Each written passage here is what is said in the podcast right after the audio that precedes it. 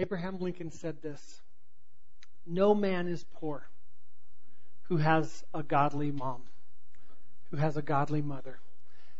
And looking at the people in this room, we are a prosperous and blessed and wealthy people because God is faithful, and God has blessed us with godly moms. God has blessed us with an abundance of godly mothers that are older, that are younger.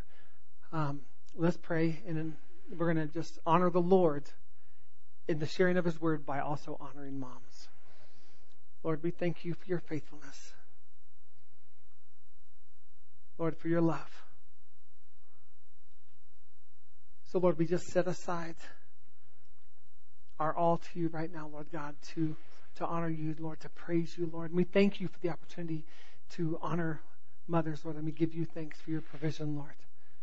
We thank You, Lord, that we learned so many things about who You are, Lord, through godly mothers. Holy Spirit, I ask You to just speak things to us that no man stands up here and says, but that You want to say to Your people. Father, I ask You, as our perfect dad, our perfect father, to just pour Your affection out over every person in this place, in Jesus' name. Amen. Amen. Moms, I did the tie and the coat for you, but I can't do the coat anymore. It's too hot. I'm sweating. So for now, the tie stays on, but I can make no promises that it's not going to come off later also. I don't know. Or at least loosen. For all the mothers out there, I want to say we need you. We admire you. We honor you. We love you. And to circle back, we need you. You're needed because you are an invaluable member of this church, of this community, and you bring things that no one else can bring. You bring a heart to the daily, to the mundane, to the tedious, to the difficult, that no one else can. So moms, we honor you. Please know that you are needed. 2 Timothy 3:14 through 17 says this, and we're gonna stay in 2 Timothy 3 for quite a while. So it says, "You, Timothy," Paul speaking to Timothy, "you, however, continue in the things you have learned and become convinced of, knowing from whom you have learned them, and that from childhood you have known the sacred writings, which are able to give you the wisdom that leads to salvation through faith, which is in Christ Jesus. All Scripture is inspired by God and profitable for teaching, for reproof, for correction, for training in righteousness, so that the man of God may be adequate," which means acceptable in quality, equal to the task, "may be adequate and equipped for every good work." Paul says, "knowing from whom you have learned them." How do we know from whom Timothy learned the Word of God?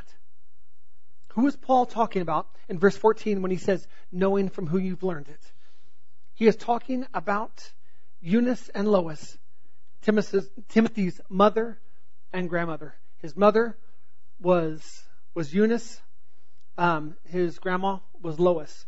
And I often get them confused. And so I know I shared this way back when we preached the pastoral letters. So here's how I remember this. So Eunice is the mother, because you can say Eunice, it's a play on words. You can go, "you nice and young." So that's Eunice. And then Lois, you go, "Lois, you old." So Lois is the grandma. Eunice is the mom. I just hope that helps in some small way, help you remember that as well. Earlier in this letter, in verse 15, still of chapter 1, Paul had said this before he wrote that last segment we read. He said, "For I am mindful of the sincere faith within you, which first dwelt in your grandmother Lois and your mother Eunice, and I am sure that it is in you as well." So when he talks about from childhood, we see a model of faithfulness. And we're going to focus on mother, not grandmother, but honestly, I believe they're both there, because moms, when do you stop mothering? It never stops. You're mothering in the midst of grandmothering. It's just a different type of mothering. Timothy learned the word from a mother who was obedient to God to teach him Scripture. Mothers, please teach the Word of God to your children. And never stop. And never stop. The truth contained in God's Word, the Bible says, is able to give wisdom that leads to salvation through faith, which is in Christ Jesus. If we want to equip our kids, if we want to equip them with the ability to walk in wisdom, to gain wisdom, if we want to equip them with a route that they can go down, where that they can be godly men and women of God, there is no better source than teaching them the Word of God. There's no greater thing we can teach them than to have love and honor and reverence and fear for God, and to hunger for His Word spoken to us through the Bible. I want to encourage you guys in this passage as we read this. It talks about the Word of God can lead to wisdom.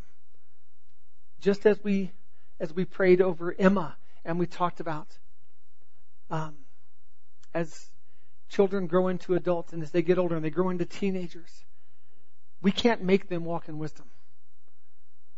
My mom couldn't make me walk in wisdom. She could only provide for me the truth contained in the Word of God, point me to Jesus, demonstrate a love for God, but she couldn't make me walk in wisdom.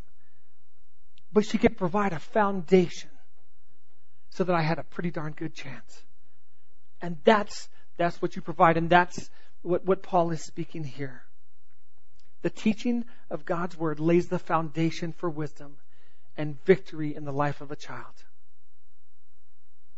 Men, as we're focusing on moms here, this is the Word of God and it applies to us as well. So let's just not go, wow, this is a wonderful message for moms. This applies to us as well. Proverbs 1:8-9 says this: "Hear, my son, your father's instruction, and do not forsake your mother's teaching. Indeed, they are a graceful wreath to your head and ornaments around your neck." So men and women, we're both called to teach. We're both called to instruct. I love this passage. In verse 9, it talks about the wreath on the head. What does that speak of? Anyone know? What? Victory. A wreath around the head speaks of victory. The ornaments around the neck, prize. It says that when sons and daughters, when they hear the instruction of the father, when they do and obey and heed the teaching of the mother, that is the prize. Friends, the Bible says, do not grow weary in doing good. So men and women, I challenge you, do not grow weary in doing good. If we want our children to walk in victory, if we want our children to experience the prize, we've got to instruct. We have got to teach. And that never stops. That never ends. Friends, the minute we stop getting taught is the minute we stop becoming teachable. And that's the minute we stop growing. That's the minute that we might as well just cash it in. We are to remain teachable our entire lives. So what do we need? To remain teachable and to be taught, what do we need? People still willing to teach. People still willing to point us to the goodness of God in His Word. Perhaps you're a mom. There's a mom in this place that said, I didn't know the Lord when my kids were younger. I never taught them Bible. I didn't know. I didn't know Jesus. I didn't know His love. I didn't know the goodness of the Word. I never did that. Well, I've got good news for you. Because Paul goes on to say this still in verse 14. Continue in the things you have become convinced of. Continue in the things you have become convinced of. Convinced of. This word means completely certain. Completely certain. Firm in one's belief. Friends, this type of certainty does not just come from something that's taught. To experience certainty, we have to have it modeled for us. We have to have it demonstrated for us. You can walk in with the absolute best product in the world. I think of back in the old days, like a vacuum salesman. You can have the best product in the world. You can talk about all of its features all you want. You can teach me every wonderful feature that this vacuum has. But I will not be convinced. I will not be absolutely certain until what? The demonstration. So if you're that mom out there or a dad out there, you didn't know the Lord earlier, you didn't teach your child, here's the wonderful opportunity you have. You can display and demonstrate Jesus Christ alive in your life, the power of God active and alive, your love and affection for God alive. You can demonstrate that daily. And those around you, whether they're your natural sons and daughters or it's a spiritual son and daughter, can be convinced. Why? Because they see something alive in you. They see God alive in you. We see the wonderful encouragement that yes, we are to teach, but also, in order for people to be convinced, there's got to be a demonstration of Jesus Christ in our life.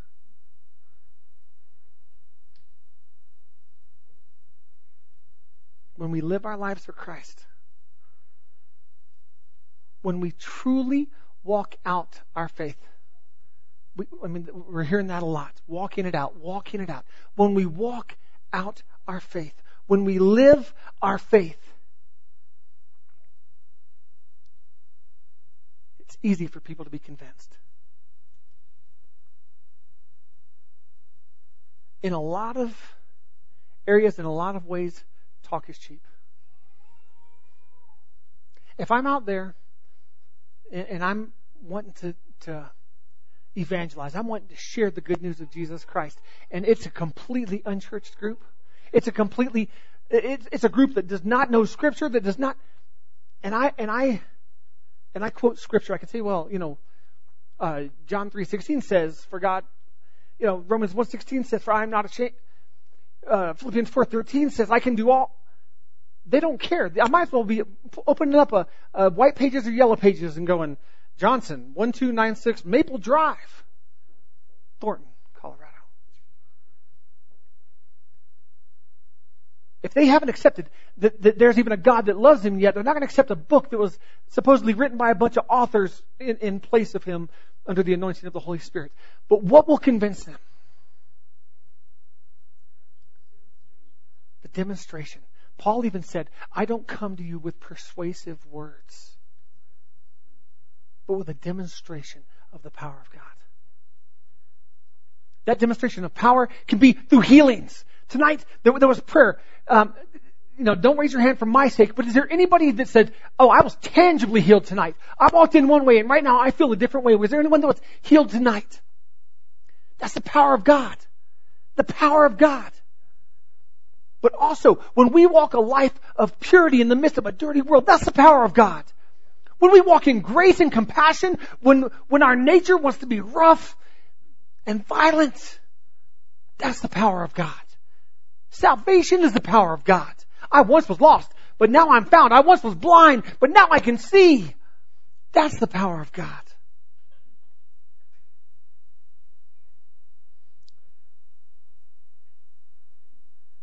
Mothers, you have a calling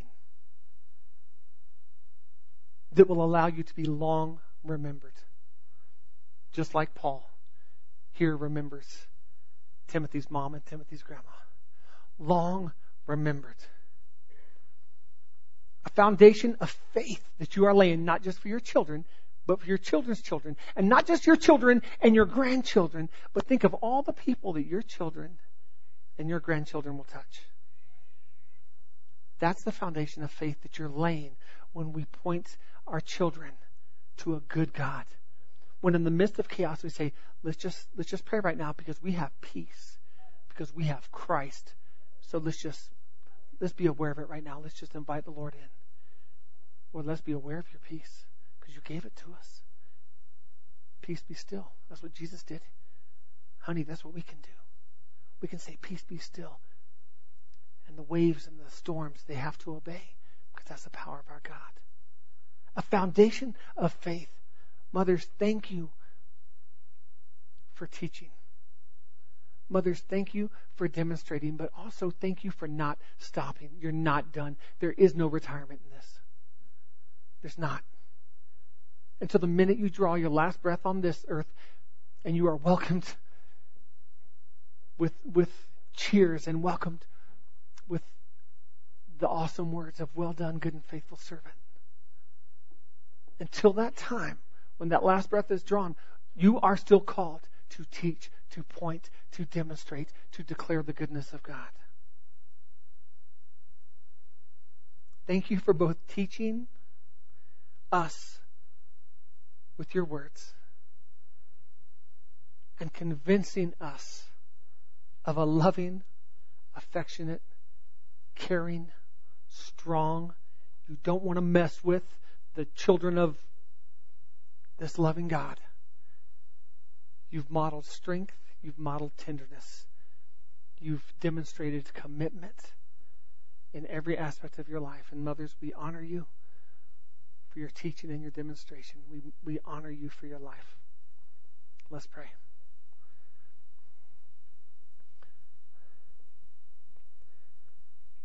Holy Spirit, we understand that you desire to do something unique in each one of us.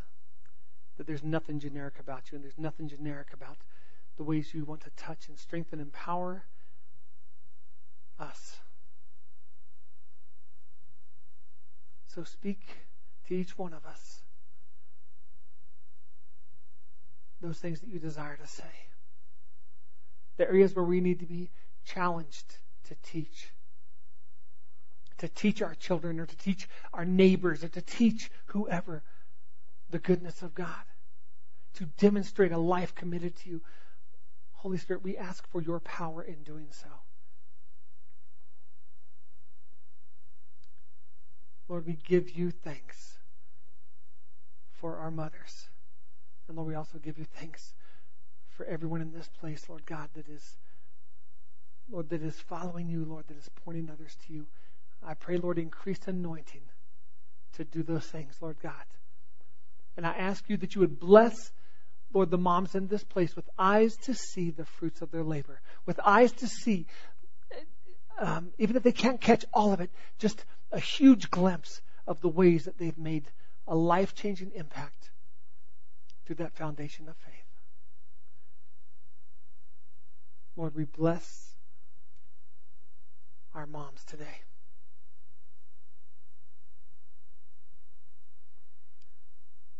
Lord, I just pray blessing right now over mothers, just the lifting of the burden of the results, Lord God. Lord, you know what they carry, Lord. They carry the burden of results. Lord, they think that falls on them. They work and they sow and they're faithful. But Lord, right now, I just pray that you would lift from the shoulders, from the hearts of every mother in this place, every burden that you did not place there, Lord God. Every responsibility that you did not place there, I pray that it would be lifted right now in Jesus' name. And I proclaim freedom. Freedom to know that you're not responsible for the results, but only to do as God has told you. Right now, those ungodly yokes I break off in Jesus' name. And I speak the freedom of faith. You can rest assured that your God is on the job. Your God is at work. He is not finished. You can trust Him for the results. I bless you with this freedom right now in Jesus' name. Amen.